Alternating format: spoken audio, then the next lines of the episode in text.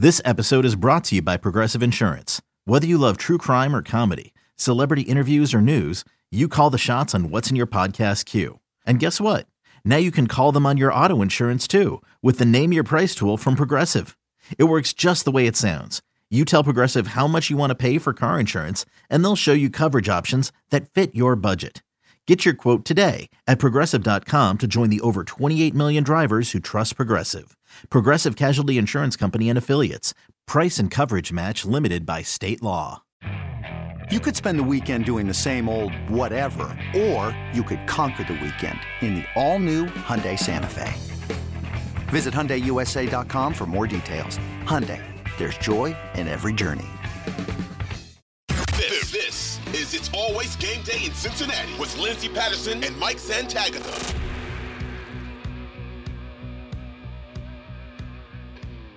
We are back on It's Always Game Day in Cincinnati. We want to talk everything off season, but first I have to ask, how you doing, Mike?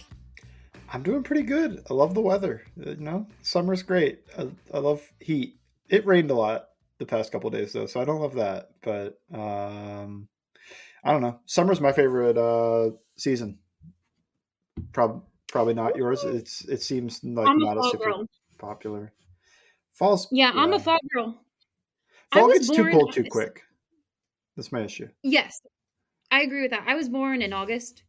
Um, so I've always kind of wished I had a birthday that was in September because when you're a kid, you always miss your birthday during school when you're born in August if you were born before the start date. So I'm a little partial to let's get the fall. I love the fall. I love football. I love the weather, but I agree with you. It does get cold too soon in the fall. Yeah, I feel like there's like September is a really good month.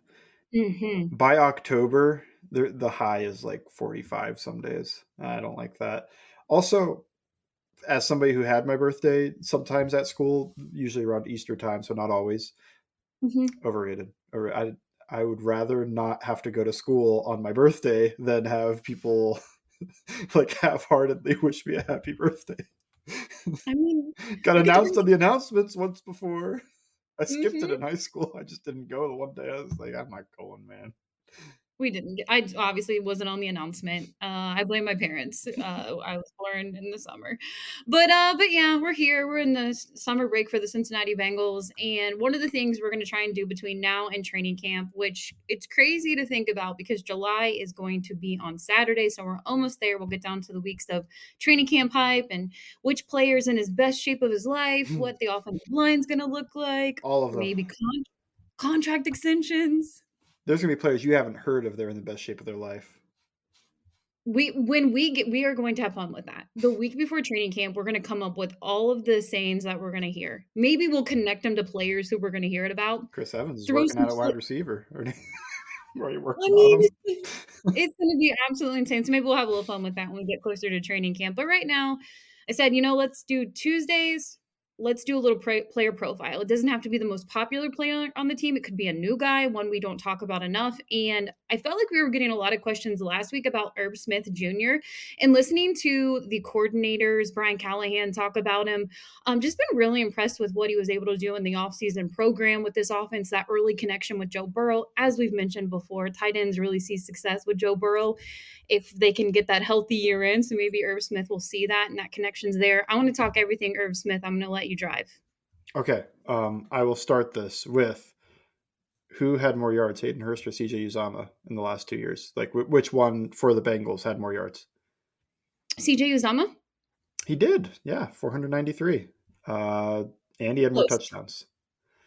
But that is also what the bar is for what uh you know the Bengals are get tight ends paid. They get uh they make you know these guys look better. Less than 500 yards. It's five touchdowns is the peak. So uh, let's let's slow the horse a little bit because there's just so many mouths to feed, and you're not going to get to any of the tight ends that they've had before you get to Tyler Boyd, and you're probably not going to probably not going to get to them before you get Mixon his touches. So you're looking at like the fifth guy in the in the cycle here. Um, pecking order. I was thinking that. Geez, the fifth guy in the pecking order. Uh, so they're they're not going to end up. They might be talented enough for a 700 yard season, seven touchdown type thing. Um, maybe even in some situations they could go for double digit touchdowns, but there's just so many mouths to feed, right? Because Ja'Marr Chase is going to get probably uh, at least be on pace when he's healthy for somewhere around 1500 yards and Tee Higgins at least 1200 and Tyler Boyd is going to push for a thousand and well now you're already at 3700 yards and how many more does Burrow throw? Plenty of those are going to go to the running back some goes to tight end some will go to Charlie Jones some will go to Trent Irwin some of those will go to the backup running backs. Uh, it's just there's a lot. So when we're talking statistically what do we think Irv Smith can do? Do you think that he does better, worse, or about the same? Like, where do you think he falls statistically this year? Where do you think he will fall between Hurst and Uzomah? They both were in between four and five hundred yards. Do you think that's where Smir- Smurf Smith Smith ends up? Okay, I will say this about him: just because his build is different, more of a receiver mm-hmm. type, that I would say, and if he can stay healthy, I always feel like you have to add that asterisk. And, and no offense to Irv Smith, but I always just feel like that connection's there. Um, so far early in his NFL career, he's he's missed. Say, um, I mean, you're fully valid here. He's missed an entire season, uh, and then he missed nine games last year. So. Uh, I would probably say because we're going around the range of what Hayden Hurst, CJ Zama, were they were able to do over the last few years.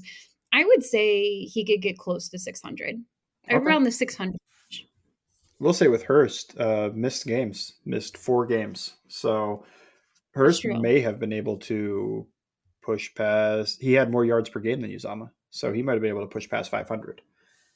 Um, there was some. There was some some drops. Big ones. Big ones. you mean from the next guys? Next guys up?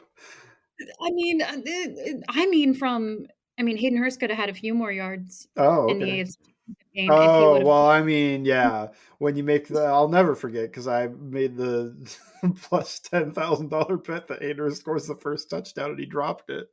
Oh, oh. that was part of a parlay that was never going to hit. Not worried about it. uh, Nothing. I'm not bitter about the AFC Championship game at all. You know, we're looking forward. You have Irv Smith Jr. But uh, tell me a little more about him because I think the next thing people make a connection with is can he block? Blocking, blocking, can he block? Is it going to help this offense? And can Irv Smith Jr. block? So I think it's interesting because he tries, and that is something that a never sounds great, but it is what it is. I mean, can he block like Rob Gronkowski? No, and I think I've heard even seen some people say like he's a good blocking tight end. Like, I, oh man, I don't know if I'd go that far because the issue is just he's a little small and when he gives effort, he doesn't have the great length and he has the want to, but just not the body to make all these blocks. He, these blocks I'm talking about right now are blocks on defensive ends. Um, you know, maybe big outside linebackers and, a, and an odd three four front. So basically, defensive linemen that the tackle blocks. That's something that Rob Gronkowski, but even guys like Nick Boyle and Marcedes Lewis have made a, a, living on being able to block those guys and basically be an offensive tackle. Irv, he's not an extra offensive lineman. He's good. I think you can use him well blocking. I think he does a lot of a lot or at least some stuff well blocking. What I mean by that is I think he does a good job when he is blocking in space because he's a good athlete and he does a good job tracking the linebackers, safeties, corners, whoever at the second level in space. A lot of guys miss that. That's one of the biggest parts, especially offensive linemen will miss that because they're not super shifty athletic. So they get a little move put on them and they completely whiff the block. Irv usually doesn't whiff that block. So he'll at least get on them. I think he does a good job sustaining and driving in space as well. When he's bigger than a guy, he exerts his will because he has a want to to try to drive these guys. Um, overall, does that make him a great blocking tight end?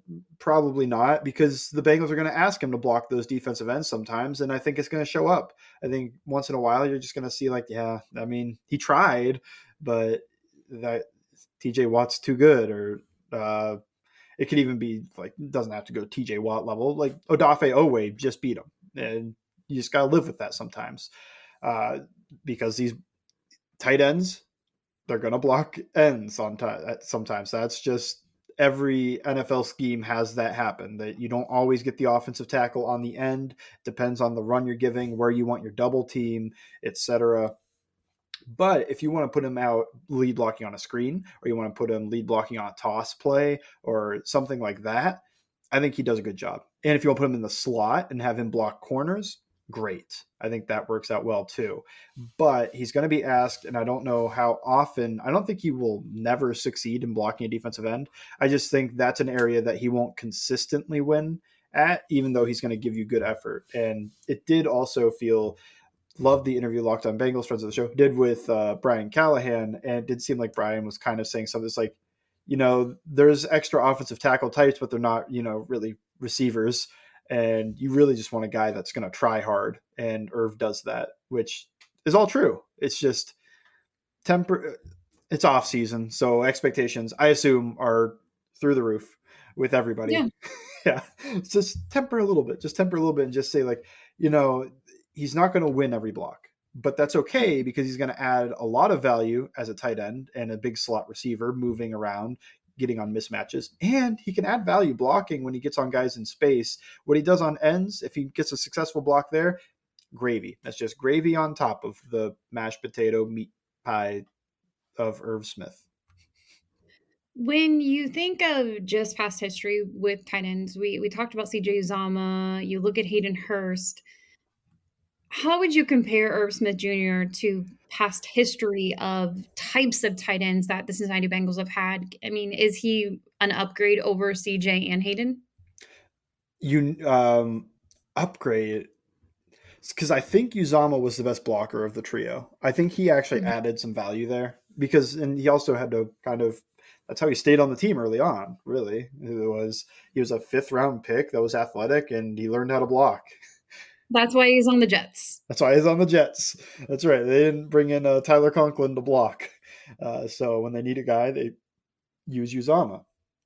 It is also a dumb, interesting trend that I have noticed is CJ Uzomah is six foot six, Hayden Hurst is six foot four, and Irv Smith is six foot two. So they keep going down two inches on the tight end. Not as tall as Trent Irwin. yeah, Trent Irwin's taller. Um, Irv is the first one that is smaller too, but because uh, Hayden Hurst was dense, he was 260. Uzomah was 260, and Irv is about 240. So that is where the blocking part comes in. Is just he's 6'2", 240. 20 years ago, he's probably a wide receiver, but he's a good tight end now. But it's just once in a while it's going to show up. Uh, I don't know if I can say better. I think he's by far the most unique, though. I think he's mm-hmm. unique for an NFL tight end, not just for a Bengals tight end. There's not a lot of six foot two, 240 pound guys playing tight end. A, because they usually want someone taller. So that comes into play with some of the traditional tight end stuff you see. Is he going to be a monster on seam balls over the middle? I'm not sure because we haven't really seen it. He's not a great contested catch guy, and he's not super tall to just high point and moss over those linebackers could actually see Tee Higgins in that spot maybe a little bit more than you do Irv. Who knows? But what can he do that other tenants can't? He could actually be a vertical threat. I think that's something we always want from tight ends, but it's kind of rare. And he can actually do it. Although he did drop, I feel like I always have to preface with the national television, Monday Night Football. He did drop the one time. He got wide open. you know, let's talk about that part too. He was able to beat his guy, run deep, wide open down the field, but he did drop it. Uh, would have been like a 70 yard touchdown, but you could throw bombs to him. That's something that's just, you didn't really see that with Hurst. And I can only remember a couple with Uzomah even. And those were long developing, you know, type plays. So best, I temper my expectations with that. I think he could be, especially as a pass catcher, because he's so unique. I think he's the best route runner of the trio. I think he's the one that you could use the best as a receiver.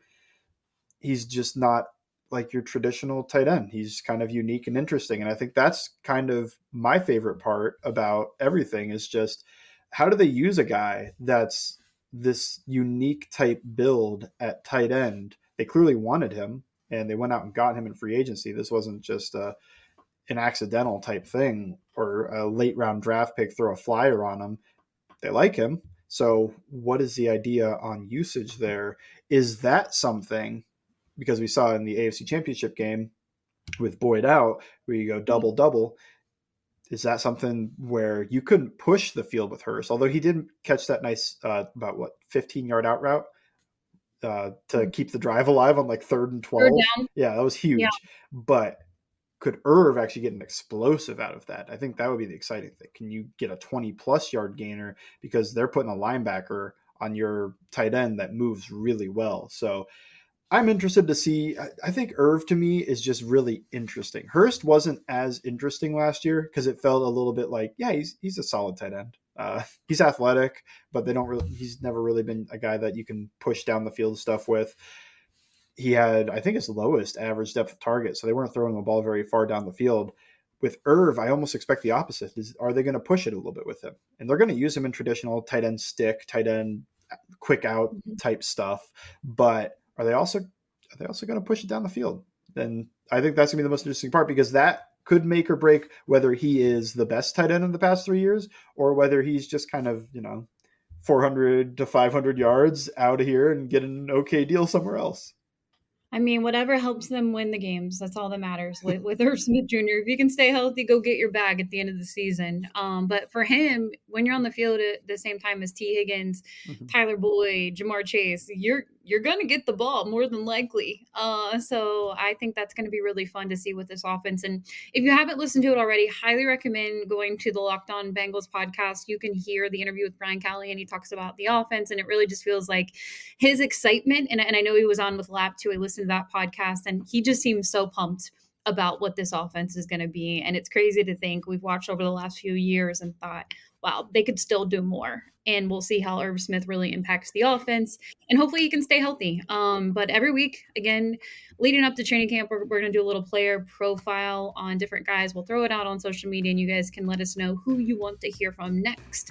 But next, we're going to talk about another new guy, Orlando Brown, next on It's Always Game Day in Cincinnati. Another day is here and you're ready for it. What to wear? Check. Breakfast, lunch, and dinner? Check. Planning for what's next and how to save for it? That's where Bank of America can help. For your financial to-dos, Bank of America has experts ready to help get you closer to your goals. Get started at one of our local financial centers or 24-7 in our mobile banking app. Find a location near you at bankofamerica.com slash talk to us. What would you like the power to do? Mobile banking requires downloading the app and is only available for select devices. Message and data rates may apply. Bank of America and a member FDIC. In Cincinnati with Lindsay Patterson and Mike Santagata.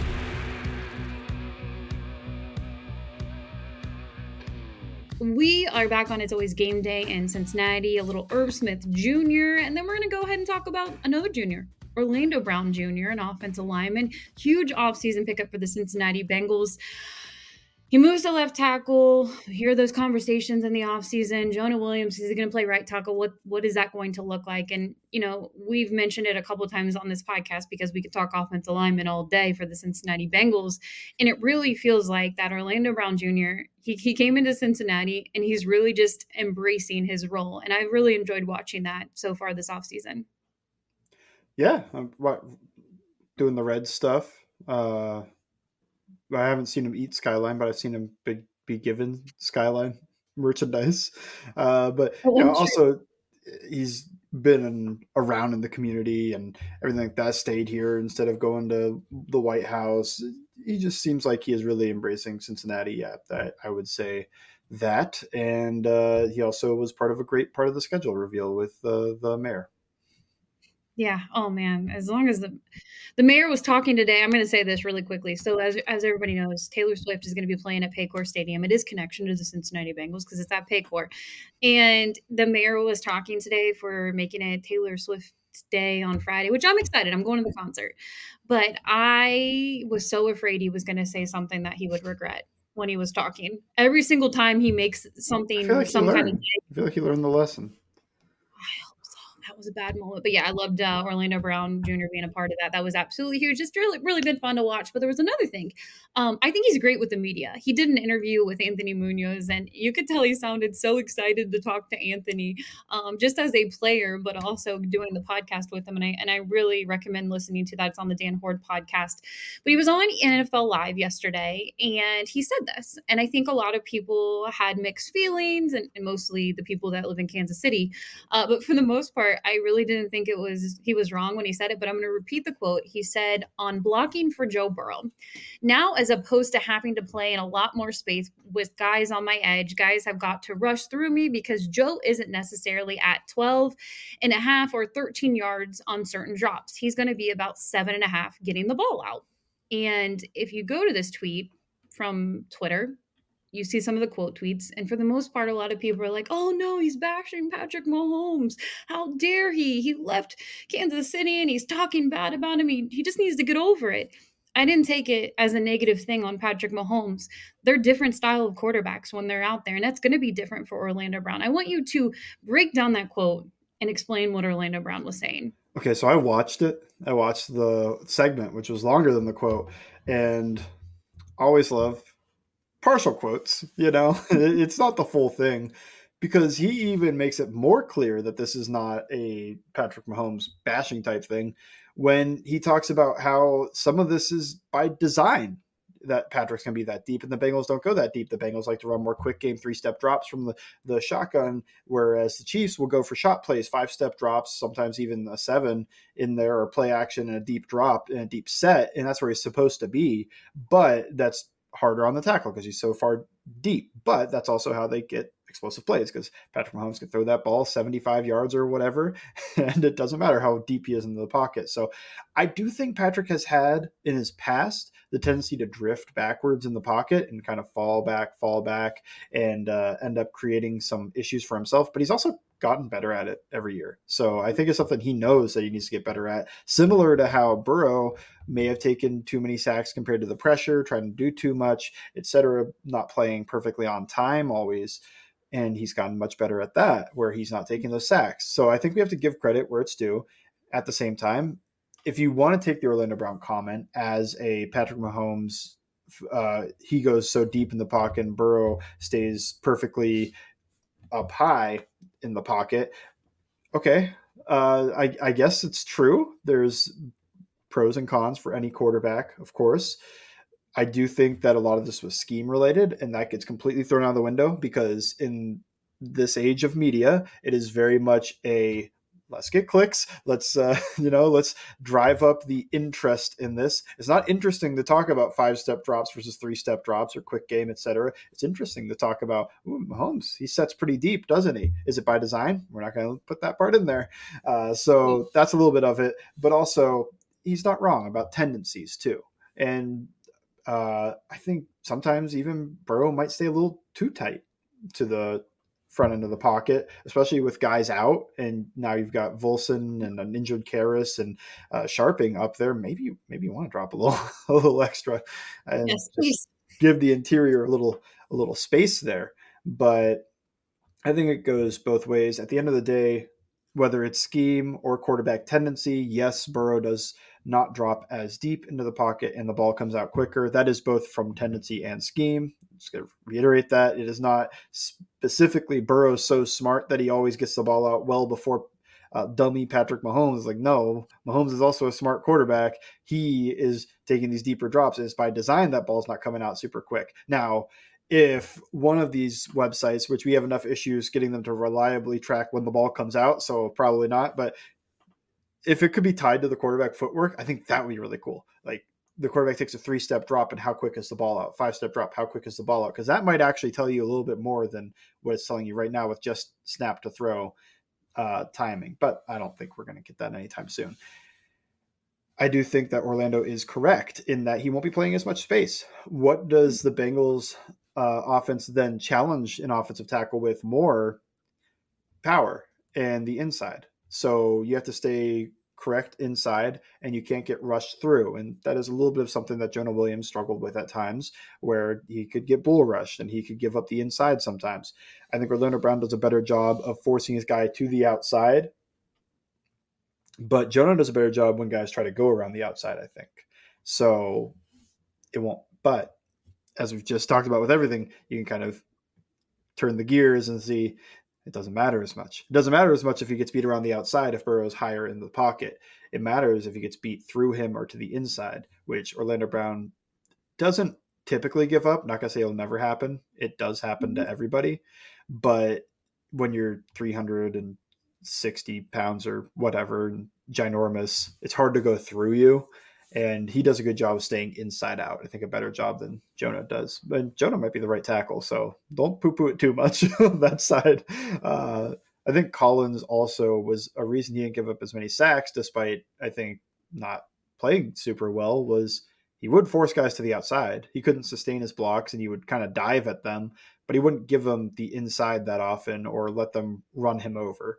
I think with the way the Bengals offense is operated and the way Burrow likes to operate, that is the way that you want to give up pressure around the outside like that if you're going to give it up at all. And like Orlando talked about, that helps them. Uh, guards makes their life a little harder because he's tight. He's tight to the top of the pocket. You got you, you got to keep a firm interior. He's like, "Welcome to the league again, Cordell Volson." you know? Um but but yeah you know that quote i i should say this it was tweeted by a kansas city media member so it's gonna oh, be even better. Okay it makes sense why there was only a certain clip of that and and you you hear more people and you you mentioned it you're the first one to mention it because i didn't see the whole clip and you said you know you got to watch the whole thing and and even if you look at that and you you see what he said it's not anything to to bash patrick mahomes. You hear patrick mahomes talk about orlando brown jr i mean he had a really great quote interview um, a couple weeks ago just about oh man we lose him to, to cincinnati that's a bummer for us but i'm glad he's in a good situation um, and you're not going to hear orlando brown say anything bad about Patrick Mahomes. That's absolutely silly. We can agree. Patrick Mahomes is the best quarterback in the NFL right now. I, I mean, I think overall we, we could say that it's no, nothing surprising or crazy. Even Joe Burrow talked about it. Was he happy to yeah, say Burrow it? He was agreed. like, yeah, man, he's the best. Mm-hmm. Yeah, he's like, he's the best right now. Like that's that's. I think we can all agree on that. This isn't anything bad. I just there's this criticism with Orlando Brown Jr. and I just don't understand it because. I mean, I know how people feel about Pro Bowl voting and everything like that, but he went to the, he's four time Pro Bowler. He's been pretty good in his NFL career. 12 months ago, the team that he was just on wanted to sign him to a very pricey contract, and I'm glad it played out for Cincinnati. I, I, still feel like it's an upgrade in their situation at the left tackle. I remember we were recorded a podcast the next day when they signed him, and we're like, oh, okay, let's talk about it. Let's talk about everything Orlando Brown Jr. What does that mean? Is he better than Jonah Williams? Is this an upgrade? I, I do. I think so. You mentioned Jonah Williams when you were talking about him early on. Is there anything else that really stands out about Orlando Brown Jr. that's going to be an extreme positive for the left side?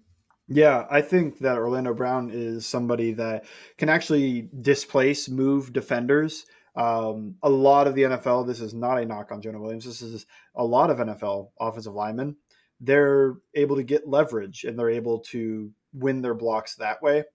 And you're you're trying to win a strategic stalemate almost for most offensive linemen. You know, you're trying to get I'm gonna get my hips and butt over here so that I create a hole with the center going the opposite way or the guard, whoever going the I'm thinking center because I this is also what I had to do when I was playing. I was 180 pound left guard. I was not moving guys very much. So I would get hold point and be able to get my hips in a certain way so that I create a hole. It's not because I'm blasting a guy and moving him that way. It's also why I didn't love run blocking. I couldn't move guys.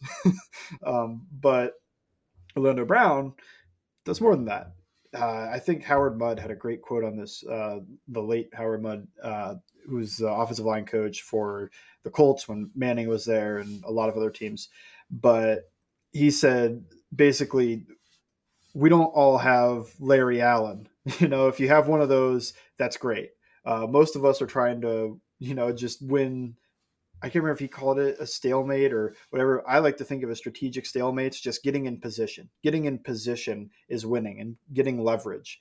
But Orlando Brown is very, very strong. He's very, very big. He doesn't he doesn't need to just win leverage. He moves guys. I think that's the big part of this. You know, your solo blocks is what I'm talking about here. Double teams, you'll you're hopefully moving guys with double teams, but with your solo blocks, Orlando Brown will move a guy. He'll move him where he doesn't want to go, exert his will on the defense, and be able to push them and create a hole that way. Doesn't just have to win his leverage and create a hole by not giving up ground. Um, I think that's something that's kind of rare. It's not so rare that he's the only one in the league that can do it. I mean, when you're talking about like Trent Williams and Terron Armstead and all those guys, like, yeah, they're able to do this too. But this is something that's extremely valuable. He's not a he's not an extremely good mover, product of being huge, but he is able to move defenders really well. And I think that's something that's going to be added to the Bengals rushing attack is the right side was able to do that a little bit. Alex Cappa's really, very strong. Uh, when La'el Collins is healthy and you just ask him straight ahead, he's still moving guys where he's, you know, blocking straight ahead, especially double teams with Cappa and things like that. But they didn't have that on the left side so much. Volson and Jonah and Karras basically all strategic stalemate type winners on the offensive line. Whereas Orlando Brown, he's a mover. He, he will move guys. So there'll be there'll be some highlights of him taking defenders where they don't want to go and creating some openings for the running backs. I think that's something where you could run you could run a lot of different stuff now to either side because you either have Orlando Brown on one side who's going to help Volson be a better run blocker just by virtue of working those double teams with him. And on the other side, could Jonah be a better run blocker when he's working with Cappa?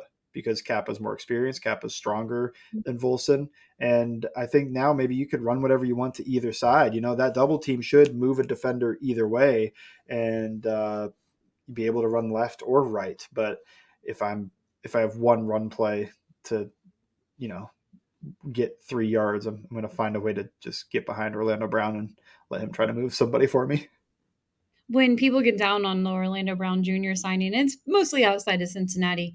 I always think, um, I'm like, did you watch Joe Burrow's offensive line over the his whole entire career in Cincinnati? This is this. I mean, him to have a little bit of time because he does get rid of the ball really quickly, which is awesome.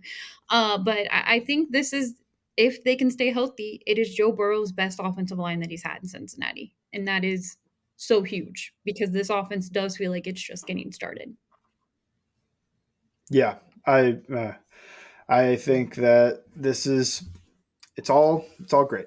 no, I I oh, think there's I think there's stuff that's negative with Brown, but I think he's a good fit for the Bengals offense, and I, I think that the Bengals really, with the way they've constructed their offensive line, need more Orlando Brown looking guys than they do uh, guys who are smaller and can run really well. I, th- I think that's what they wanted originally and mm-hmm. that's even probably what they wanted when they drafted Jonah Williams. But as the scheme has evolved, become more downhill at you type runs and trying to really drive guys forward. I think you want big hogs doing that. You don't want mm-hmm. little guys that are more zone based trying to do that. And for Jonah Williams' credit, he keeps putting on weight and looks like good weight. So maybe this is the mm-hmm. year he he fully ascends at right tackle. He's gotten bigger. Maybe he can handle those bull rushes and he can move defenders. He's going to show the Bengals like this is what you're going to be missing when you didn't pay me. Uh, and I think we should be rooting, we should be rooting for that, right? like yep. We should be rooting for him to get big, strong, and to have a great year at right tackle because that's better. Wait than, a minute. That might be. You know they pay tackles. You know they pay tackles. I don't think they will. I don't think they'll pay both tackles. Too much of a like, hey, you got to move. You, he wants to move on. It won't happen because of everything that. Is, I don't even know because when you listen to him talk, it sounds like he still. Well, he still loves the coaching staff and his, you know, teammates, front office. I'm not sure if that's 100 percent because they never called him about they still haven't called him to talk to him. Uh, so that part's not great, but everything else, he does seem genuinely excited. I do think there's probably more damage there than he lets on, and he probably mm-hmm. wants to move on. That's also probably why the trade request came out. But then find yeah. out market's not as big as you thought, or maybe he didn't want to go to some of those places that were interested. I don't know. Although it sounded like Jacksonville was interested, but then Anton Harrison fell to them. A whole thing. But end of the day, I don't know of a scenario that they pay Jonah Williams. I mean, maybe I maybe if he is like a top three right tackle, and you're not talking about a long term payment here, but and this is a big mm-hmm. jump.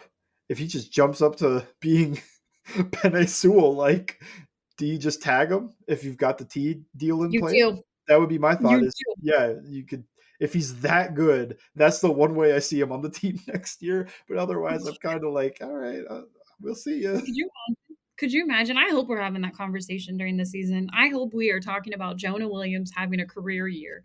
Uh, that would be absolutely amazing at the right tackle position. But hey, we'll see what happens when we get there. A little more to talk about in the offseason for the Cincinnati Bengals before they get to training camp next on It's Always Game Day in Cincinnati.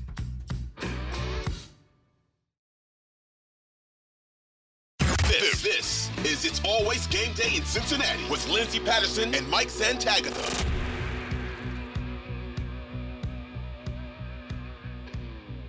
We are back on It's Always Game Day in Cincinnati. To be completely honest, again, reminder, we are at a pretty quiet, dead period for the Cincinnati Bengals.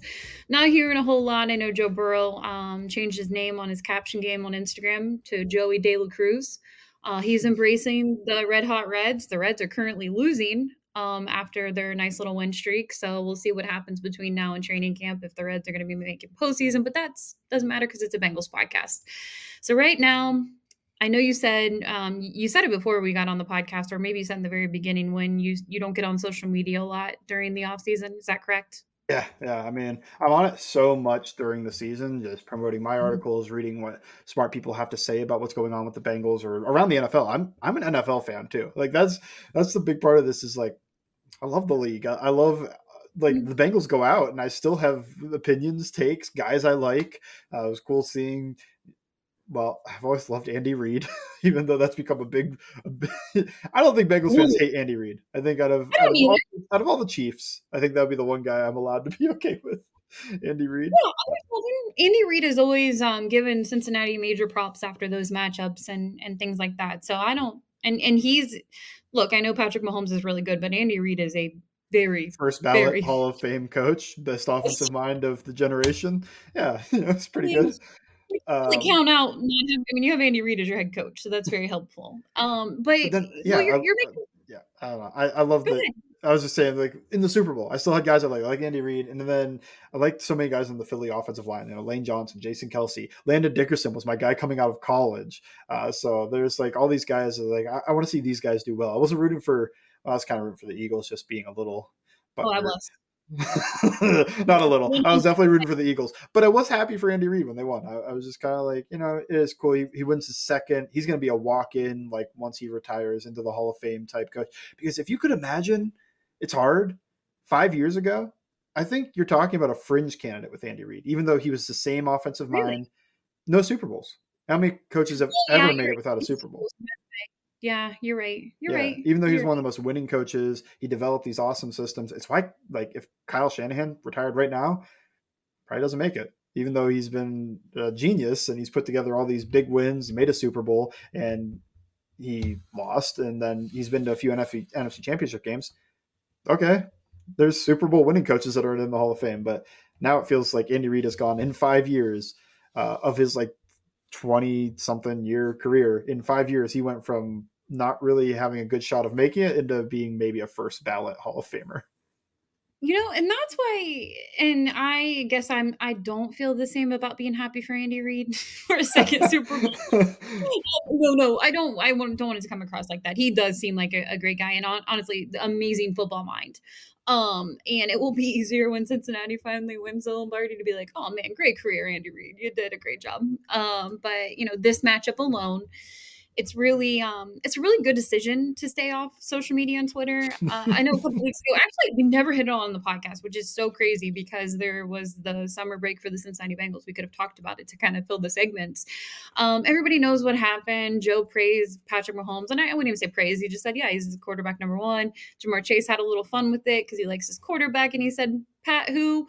Pat goes to the Super Bowl ring night, and he says, "This is who with the Super Bowl rings." Um, and Travis Kelce sounds like he's in WWE, uh, doing his interviews, and doesn't like what Ja'Marr Chase said. Has his comments. I won't repeat those. Um, you know, all this. I love the rivalry. I think it is one of the best in sports. And what's so crazy about it is you they were a play away from it not being a rivalry, but still kind of a little bit of one because of the the hatred between the two teams and how close the games are when they play each other. They're absolutely insane, and I'm pumped for December 31st. Uh, what that game's going to mean. Hopefully, it's number one seed or number two seed, depending on you know where both teams are at by that time of the season. They'll probably see each other again in the postseason, uh, but it is it's fun to watch the players go at each other. I kind of like that but the the fan base it's a little crazy out there um in, in, the twitter world and i guess i will say this one thing i don't understand look number one i don't know what it's like to win a championship. I really wish i knew what it was like i think that would be really awesome. The bengals have been close in back-to-back years. I'm gonna tell you right now if the cincinnati bengals just came off a super bowl win the last team I want to talk about is the other teams that I lost to or that I beat in the AFC Championship game. I am talking about my Super Bowl probably every day. I'm I'm excited about it. I'm pumped. It just it's very weird to me that there's so much um I would I don't want to use the word obsession, but there's just so much from that Kansas City ba- fan base right now when it comes to the Cincinnati Bengals and I just don't know what it is. I think I mean yes, I would be with you keep in mind this is their second so they already spent probably that well i guess technically their mm-hmm. third but nobody on twitter was around for the super bowl three where yeah. curley culp should have won player of the game. You can go back and watch that. I, I mean, firmly believe he gave michael T- mike tingelhoff the business and len dawson didn't really do that much. But i watched it one time and it wasn't really paying that much attention. I was watching the old super bowl because i want to see it. Uh, but anyway nobody watched that one. So this is basically their second ring their first one, they mm-hmm. probably spent doing exactly what you're talking about, where just soak it in, enjoy it. Yeah. They probably could have enjoyed this one more because it did feel. I think even back when I was on Twitter a lot, which was like right after the season and into the into the draft and all of that stuff, it was kind of still going on, was, or like already starting. And to me, I was just like, look, whatever, they won. I think some mm-hmm. of it just comes from winning against absolutely everyone every time they ever play and need to win a game, except the Bengals. that is the one team that's been the thorn in their side, even though they finally won. You know, they are one in three. I don't think of it as anything other than just like kind of a, a little bit of frustration too. It, I've had very many cathartic experiences where I've finally overcome something and I am very I gloat a lot.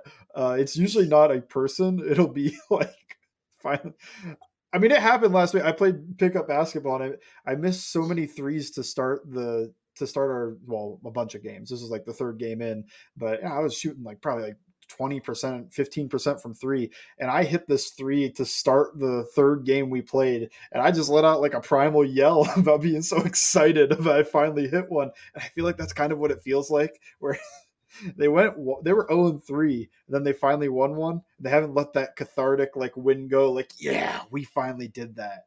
You know we finally slayed the beast that was giving us issues and i'm sure if this gets posted or whatever it'll be all about how like we don't care we won two rings. It's like i know you don't really care that much but i do think that's the only reason that anybody any chiefs fan would hear this bengals podcast in the first place is just the rivalry the that's yeah. the only team that you haven't been able to beat every single time you ever want to uh, in the past couple years. I think that's the big thing. I guess the Bucks, but they were so unhealthy when they played that Buccaneers team. That Buccaneers team was really good though. I, I do think fully healthy, it would have been a game, and I think you see that by the Bucks dominating them when they were injured.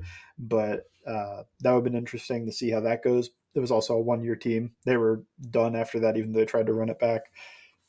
Yeah, that's where I am is just I do think it's a little bit of the one and three thing. If they were three and one, I don't think they would really care. I think they would just like, yeah, you, you beat us in that one AFC championship game.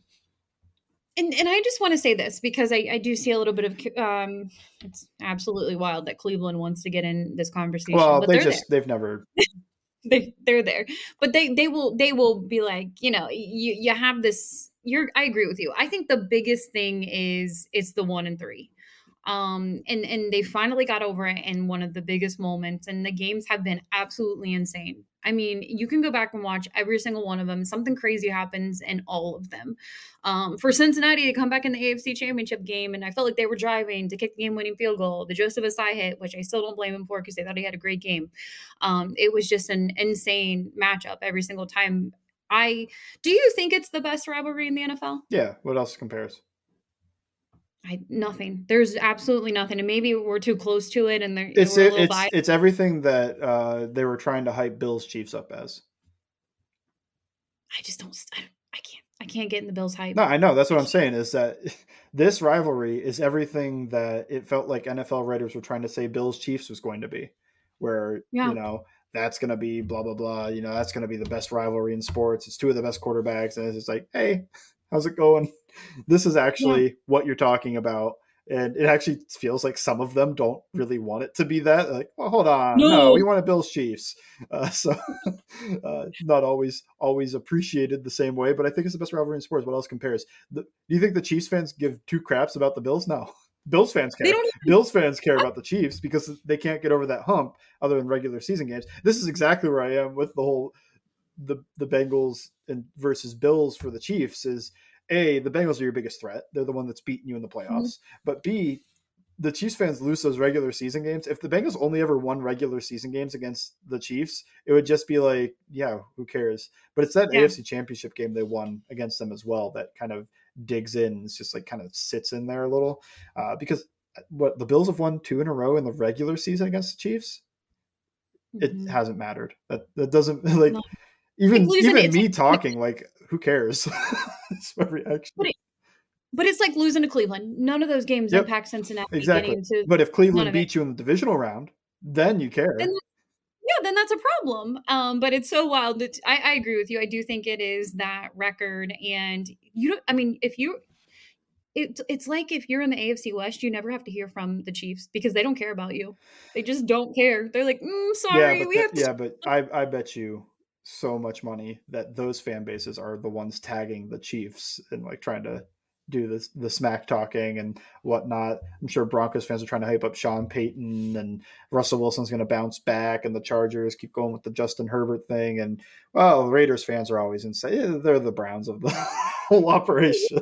It's there to make it four teams. Like that's all. they're is. there to make it four teams. They're going to be very excited about that team, even good or bad. You know, got to respect that at least. Is that the Browns watched uh, Baker Mayfield have a bad year, and they just thought, you know what?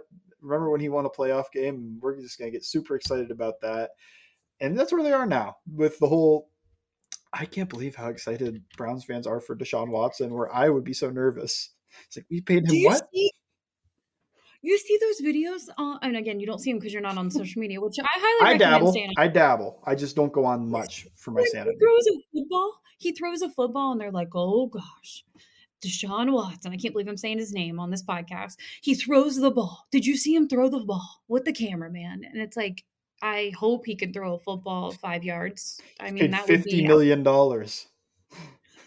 It the hype is real. They're counting this is how sad it is this offseason. They're counting titles before the AFC North was created. Oh, of course. I mean, look. Like, of course. When you have zero, that's where you're at right now. The it's, Bengals la- take either one of the Bengals last two seasons and it would be the greatest season of the Browns like 60 year NFL history. Let's throw out the whole eight team nonsense when Jim Brown was able to lead them to their championships. They can love those. They've never seen them live I don't assume. I mean, shoot. I mean, how old would you have to be to have seen that live? And then, like, is that person on Twitter on NFL Twitter? Probably not. so uh, I just let that go. It's like if you want to count it, count it. But it almost feels just like a technicality. Like when Steelers fans bring it up, I feel like they almost ever only bring up the two Super Bowls they won that they saw with their eyes. They don't bring up the '70s one unless they want to talk about most ever or something. Well, it, it's funny you mentioned the Steelers, and there's a little connection here. Obviously, Nick, our producer. Um, I was having a conversation with a Steelers fan, and, and look, I'm not comparing Cincinnati. It wasn't Nick, our producer, oh. but it, it, obviously Cincinnati doesn't have Super Bowls, and and the Pittsburgh Steelers do. And I had mentioned to him, I said, "Man, it really feels like Cincinnati's getting a lot of heat right now, and there's just a lot of people against Joe Burrow, this team, and I don't understand it because they're so fun, and I, and it's all over the NFL." And he said, "Lindsay, do you know how much hate we used to get all the time when we were winning? It happens all the time. If you are winning a winning football team." Mm-hmm every fan base is coming for you. And, you know, that part isn't fun, but you just be like, I, I don't care. I get to watch a winning football team. Mm-hmm. And that's what's out there. I actually thought about that before was I don't remember, and it was a different age, but I feel like I'm not saying don't fight with people online, although I kind of am saying that for your own mental health if it does affect you. But I feel like I didn't see the Patriots Colts fans of the 2000s really care when somebody was like, I think Drew Brees is better than Peyton Manning. It's like, he's not, mm-hmm. but who cares? Yeah. they just kind of like moved on. So I feel like we, I feel like we as a, as a Bengals community should kind of take that approach of, uh, you know, Chubb's, I don't know, Chubb 2K season tweeted out Deshaun Watson's better than Joe Burrow. And he's just kind of like, he's not, whatever. Who cares? I'm not, I'm not getting into yeah. this. Yeah, you just go to the t- you just go to their timeline and then you can be like, "Yep, that's probably one I shouldn't even read or reply to." Um, but no, and and definitely I'm guilty of it because you even you, you'll see those Twitter accounts out there. Oh, they um, hook you know, me sometimes. Sometimes it's good bait. Sometimes it's just it, good bait. Sometimes it's fun. Uh, and and if you're a um like a FanDuel or any other um NFL Twitter, uh, tw- I know FanDuel's not, but any other Twitter handle, it's smart to put the Bengals in your tweet because you'll get a lot of interaction for sure. Um, but no, I just I think it's it's I think we're in the off season. Mm-hmm. Um, look, that's going to continue. It's going to heat up in September, and of course, when we go get closer to that New Year's game, New Year's Eve game, it's going to be crazy with the rivalry. But yeah, I agree. I think it's the best in the NFL. Um, there's really not one that I can compare it to right now, and um, it should be fun. It should be fun. Yeah, I, I mean, off the top of my head, when was the last time like inside the conference but outside the division like this? I think Manning Brady, but that would be multiple teams. I do think that one was probably up there. I mean, Manning Brady. You really? Yeah. I mean, look, that was must see TV sometimes. Well, you're right. You're right. You're right. It's Manning and Tom Brady. What am I thinking? Yeah. Um, they're like I mean, two best quarterbacks of all time playing at the same time. It's great. Uh, but other than that, I mean, the next closest I can think of off the top of my head, it only lasted a couple of years, was uh, I think the Panthers Seahawks had a rivalry going like 2015 era. Uh, that was that was a little something, but didn't okay. didn't feel as big. It wasn't like back to back NFC Championship games, slobber knocker fight type things. It was just kind of like, oh yeah, these are two young hip teams. I don't know if the players hate each other or anything. I don't remember that at all. Uh, yeah, I this to me, I don't want to jump the gun or anything, but it feels like the very start of that Colts Patriots type rivalry where you know it was a very big back and forth. Manning Brady talking a lot of storylines all the time, classic games left and right, uh, and you know you hope that you are the Patriots out of those two. yeah, can, can, can the Bengals get on the Patriots side now? Start start sucking up those uh those trophies. That would be fun. But no, it's fun. I'm gonna enjoy it for the time being, um, and just have a little fun with it because Cincinnati's fun right now. And mm-hmm. um, if everybody can stay healthy, they should be the same exact team that we saw in 2022, if not better. Um, I know you're still taking a break over on all Bengals. Is that correct? Yeah. Hitting that training camp. I'm just wait. What? You're gonna hit it back up on training camp. You're gonna get back into the groove of training camp preseason. Yes, yeah, definitely preseason. Somewhere, maybe uh, we'll see. I don't know when. We'll yeah, I'm just taking the mental health break. It's a grind. I don't know. It's just. Dude, I mean, what are you gonna say right now? To be that's where I am. I read what other people are writing sometimes, and it's just like, man, I don't want to write this. I don't you. I don't blame you. It's all good stuff. And, and if you haven't checked it out already, still plenty of off-season content, all Bengals. Um, you can see them over on Twitter, Bengals underscore Sans. You can follow me at LNDS Patterson. We will be back next back next week. Sorry, we will record this week. We'll be back later this week uh, with a double header mailbag. So make sure you send those tweets. Thanks for listening to It's Always Game Day in Cincinnati.